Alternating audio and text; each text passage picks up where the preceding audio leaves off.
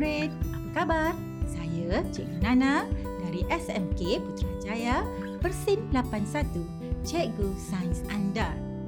Hari ini, kita akan belajar sukatan sains tingkatan 3, bab 7 iaitu tenaga dan kuasa. Objektif pembelajaran kita hari ini adalah seperti berikut.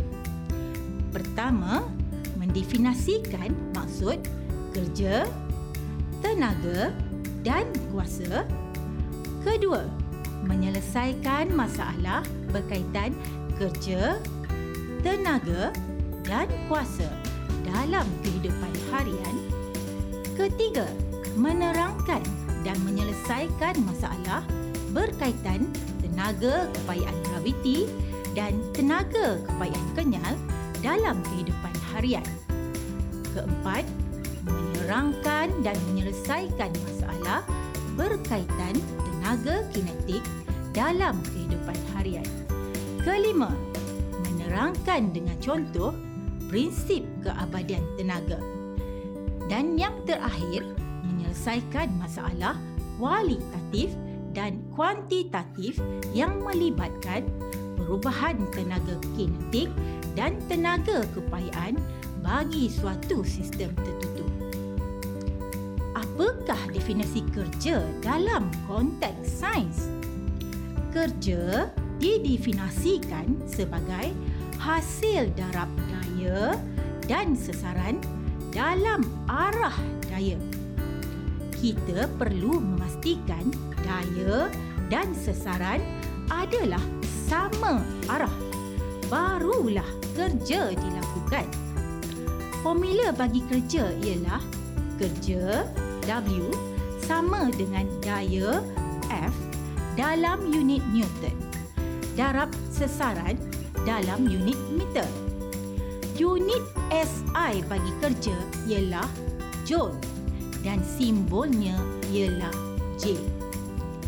Di mana satu joule tenaga adalah satu newton daya yang digunakan untuk menggerakkan objek sejauh satu meter dalam arah yang sama dengan daya. Murid-murid, mari kita lihat contoh pengiraan kerja secara menegak dalam kehidupan seharian kita. Kita lihat contoh yang pertama. Sarah mengangkat objek setinggi 2 meter dengan daya 15 Newton secara menegak. Berapakah kerja yang dilakukan oleh Sarah? Murid-murid, mari kita cuba selesaikan. Daya yang digunakan adalah sebanyak 15 Newton. Manakala sesaran adalah 2 meter. Kerja yang dilakukan ialah W sama dengan F darab S. Di mana F adalah daya dan S adalah sesaran. Gantikan nilai F dan S dalam formula kerja. Maka kerja bersamaan 15 Newton darab 2 meter iaitu bersamaan dengan 30 Newton meter atau 30 Joule. Murid-murid, cuba kita lihat pula situasi seterusnya jika daya mengufuk. Mazlan menolak sebuah kotak sejauh 70 cm dengan daya mengufuk sebanyak 0.5 Newton. Berapakah kerja yang dilakukan oleh Mazlan? Murid-murid, Mari kita cuba selesaikan. Daya yang digunakan adalah sebanyak 0.5 Newton. Manakala sesaran adalah 70 cm. Unit centimeter perlu ditukarkan kepada unit meter terlebih dahulu.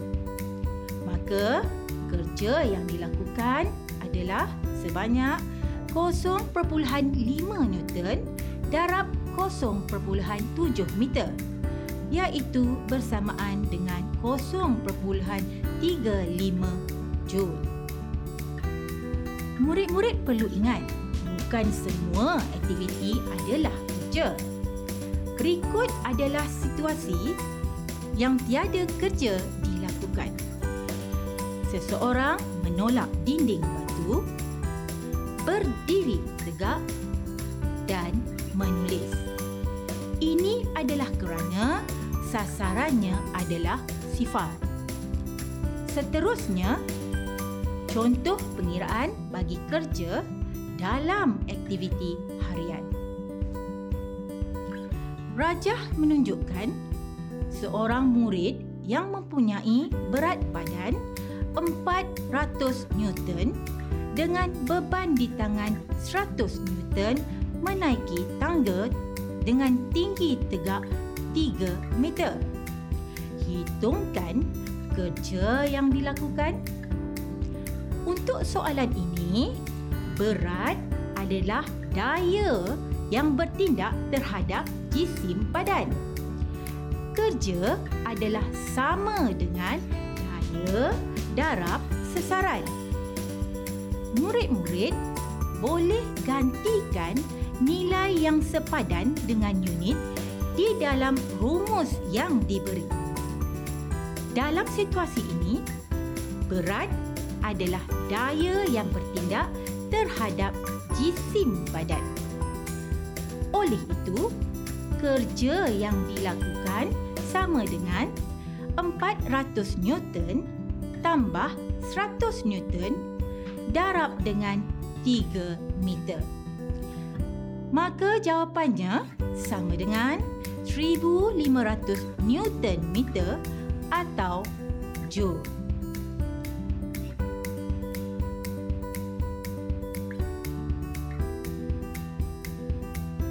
Kita lihat pula definisi tenaga. Tenaga ialah keupayaan untuk melakukan kerja. Tenaga sama dengan kerja. Unit SI bagi tenaga ialah Joule. Di mana satu Newton daya digunakan untuk menggerakkan objek dalam jarak satu meter dalam arah daya. Maka tenaga sebanyak satu joule telah digunakan. Murid-murid, apa itu kuasa? Kuasa didefinisikan sebagai kadar melakukan kerja. Dalam erti kata lain, kuasa P sama dengan kerja W dibahagikan dengan masa yang diambil untuk melakukan kerja tersebut. Maka, satu joule kerja dilakukan dalam masa satu saat bermaksud satu watt kuasa telah digunakan. Unit SI bagi kuasa ialah watt atau W. Mari kita sama-sama melihat contoh pengiraan bagi kuasa secara mendatar dalam soalan berikut. Berapakah kuasa yang digunakan jika ia mengambil masa 2 saat bagi mengalihkan objek di bawah? Murid-murid, sebelum kita selesaikan masalah ini, kenal pasti maklumat yang terdapat dalam soalan dahulu. Kuasa sama dengan kerja bahagi dengan masa. Murid-murid perlu mengira kerja yang dilakukan dahulu sebelum mengira kuasa. Kerja yang dilakukan ialah 100 Newton darab 5 meter sama dengan 500 Newton Joule. Maka, kuasa sama dengan 500 Joule dibahagikan dengan 2 saat sama dengan 250 joule per saat atau 250 watt.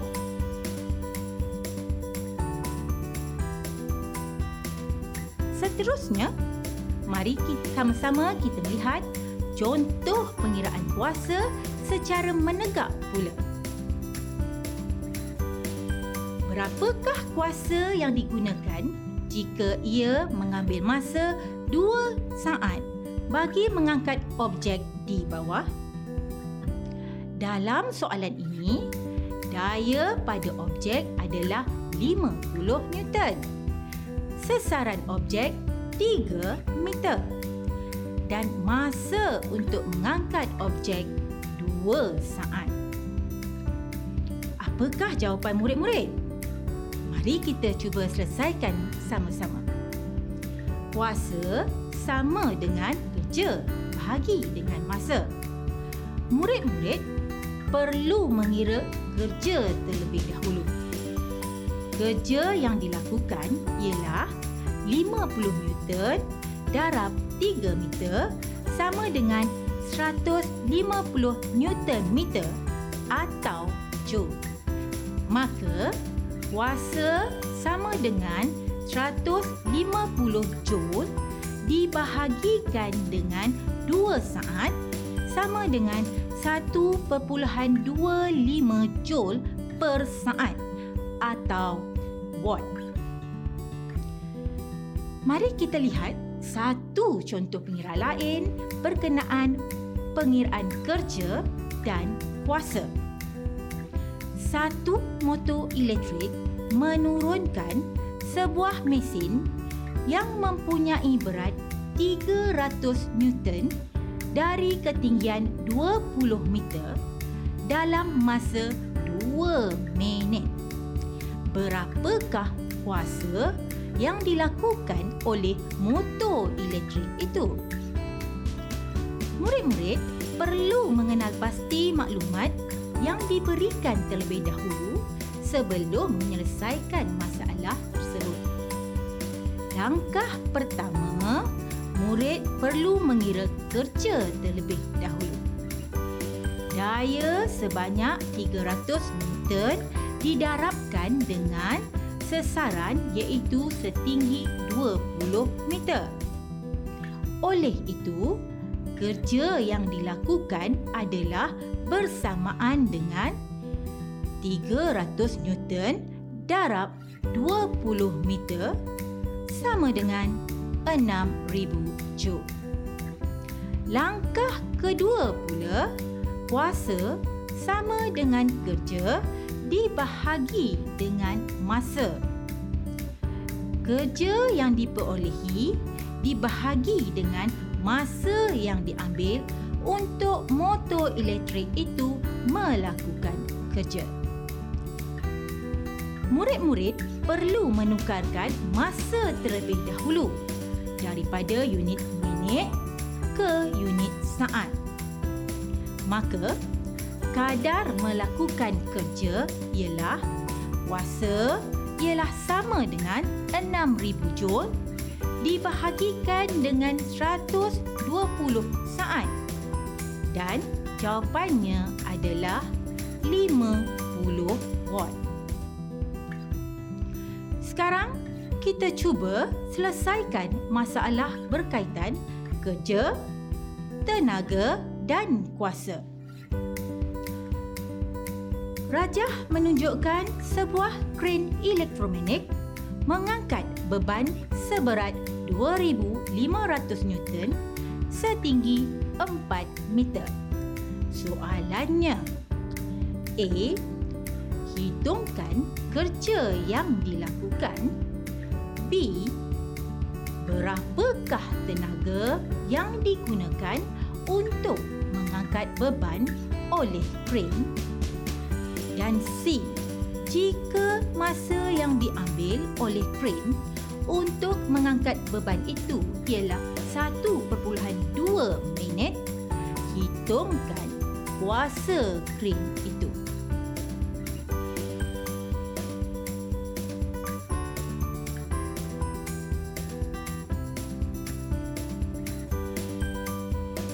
Rumus untuk mengira kerja ialah W sama dengan daya iaitu beban darab dengan sesaran. Berat beban ialah 2500 Newton didarabkan dengan sesaran sebanyak 4 meter. Maka kerja yang dilakukan sama dengan 10,000 joule. Untuk soalan B pula ialah tenaga yang digunakan untuk mengangkat beban oleh kren adalah sama dengan kerja yang dilakukan iaitu 10,000 joule. Bagi soalan C, kuasa kren adalah sama dengan kadar tenaga atau kerja yang dilakukan iaitu tenaga atau kerja dibahagikan dengan masa. Oleh itu, kerja yang dilakukan adalah bersamaan dengan 10,000 joule dibahagikan dengan 1.2 minit. Tetapi, murid perlu menukarkan terlebih dahulu masa dalam minit kepada unit saat. Maka, kadar melakukan kerja atau kuasa ialah sama dengan 10,000 joule dibahagikan dengan 72 saat. Dan jawapannya adalah 138.89 watt. Baik murid-murid, kita telah selesai mempelajari tajuk kerja, tenaga dan kuasa. Mari kita mempelajari subtopik seterusnya iaitu tenaga keupayaan dan tenaga kinetik. Tenaga keupayaan terbahagi kepada dua iaitu tenaga keupayaan graviti dan tenaga keupayaan Tenaga keupayaan graviti ditakrifkan sebagai tenaga yang tersimpan dalam objek ke suatu ketinggian dari permukaan bumi. Formula tenaga keupayaan graviti ialah jisim M darab pecutan graviti G darab ketinggian H atau M darab G darab H. Di mana pecutan graviti G adalah bersamaan dengan 10 meter kuasa negatif 2. Dan unit bagi tenaga keupayaan graviti adalah joule. Murid-murid, mari kita lihat contoh pengiraan tenaga keupayaan graviti. Seekor burung helang dengan jisim 2.5 kilogram terbang pada ketinggian 150 meter. Kirakan tenaga kepayaan graviti pada burung itu. Formula tenaga kepayaan graviti ialah jisim M darab pecutan graviti G darab ketinggian objek H di mana M bersamaan 2.5 kg darab dengan nilai pecutan graviti bersamaan 10 meter kuasa negatif 2 seterusnya didarabkan dengan nilai ketinggian iaitu 150 meter. Maka jawapan yang diperolehi sama dengan 3750 joule. Contoh berikut pula melibatkan masalah berkaitan kerja, kuasa dan tenaga keupayaan graviti. Sebuah lift di KLCC mengangkat suatu beban yang berjisim 1500 kg setinggi 30 meter. Soalannya ialah A. Berapakah kerja yang dilakukan oleh lift itu? B. Berapakah tenaga keupayaan graviti lift itu pada ketinggian 30 meter? Soalan C. Apakah hubung kait antara kerja yang dilakukan oleh lift dengan tenaga keupayaan graviti lift? Sekarang, mari kita selesaikan satu persatu. Untuk soalan A, berapakah kerja yang dilakukan oleh lift itu? Penyelesaiannya ialah kerja yang dilakukan oleh lift itu W sama dengan daya F darab dengan sesaran S di mana kerja yang dilakukan oleh lift itu sama dengan tenaga keupayaan graviti yang diperolehi oleh lift itu pada ketinggian H. Oleh itu, kerja adalah sama dengan jisim M darab pecutan graviti G darab ketinggian H. Masukkan nilai jisim M, pecutan graviti G dan ketinggian H dalam formula. Tenaga keupayaan graviti M darab G darab H iaitu 1500 kg darab 10 meter saat kuasa negatif 2 darab dengan 30 meter. Maka jawapan yang diperolehi sama dengan 450,000 joule. Bagaimana pula soalan B? berapakah tenaga kepayaan graviti lift pada ketinggian 30 meter? Tenaga kepayaan graviti lift pada ketinggian 30 meter adalah sama dengan kerja yang dilakukan oleh lift pada ketinggian 30 meter. Masukkan nilai jisim M, pecutan graviti G dan ketinggian H dalam formula tenaga kepayaan graviti M darab G darab H iaitu sama dengan 450,000 Joule. Untuk soalan C, apakah hubung kait antara kerja yang dilakukan oleh lift dengan tenaga kepayaan graviti lift? Murid-murid, seperti yang anda ketahui, tenaga adalah keupayaan melakukan kerja.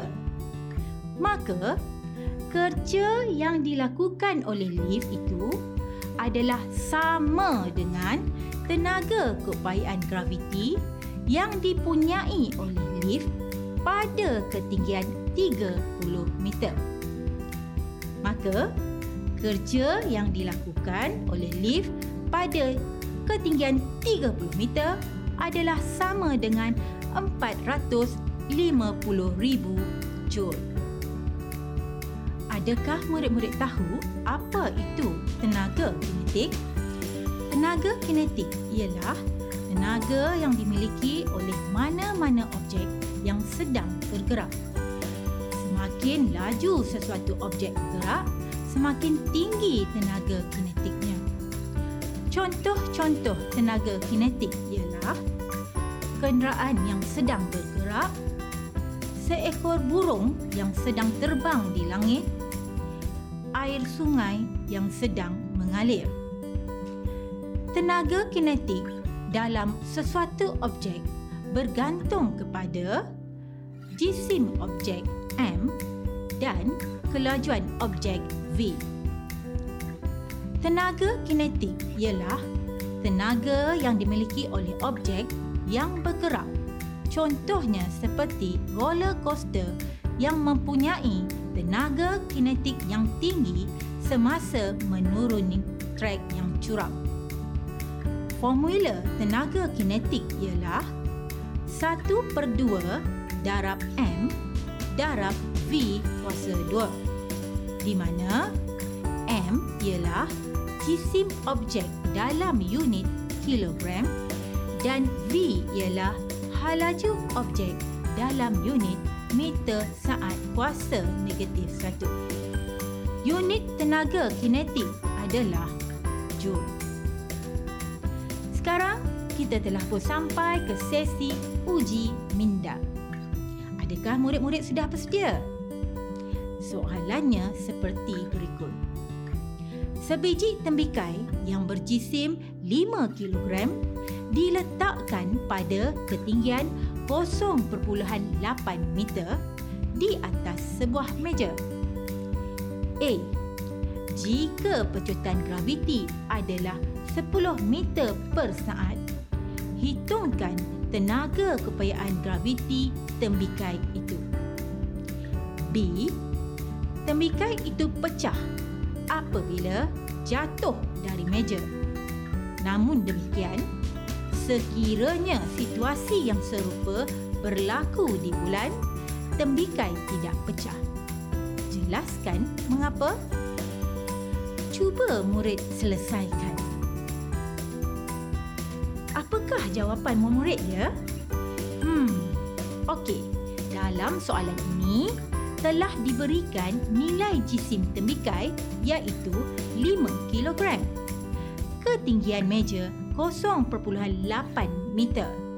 Pecutan graviti adalah 10 meter per saat kuasa negatif 2. Maka, tenaga kepayaan graviti bersamaan dengan jisim 5 kg darab pecutan graviti 10 meter saat kuasa negatif 2 darab dengan ketinggian 0.8 meter.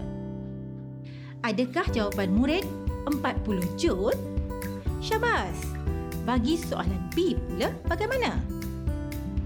Pecutan graviti di bulan lebih kecil daripada pecutan graviti di bumi.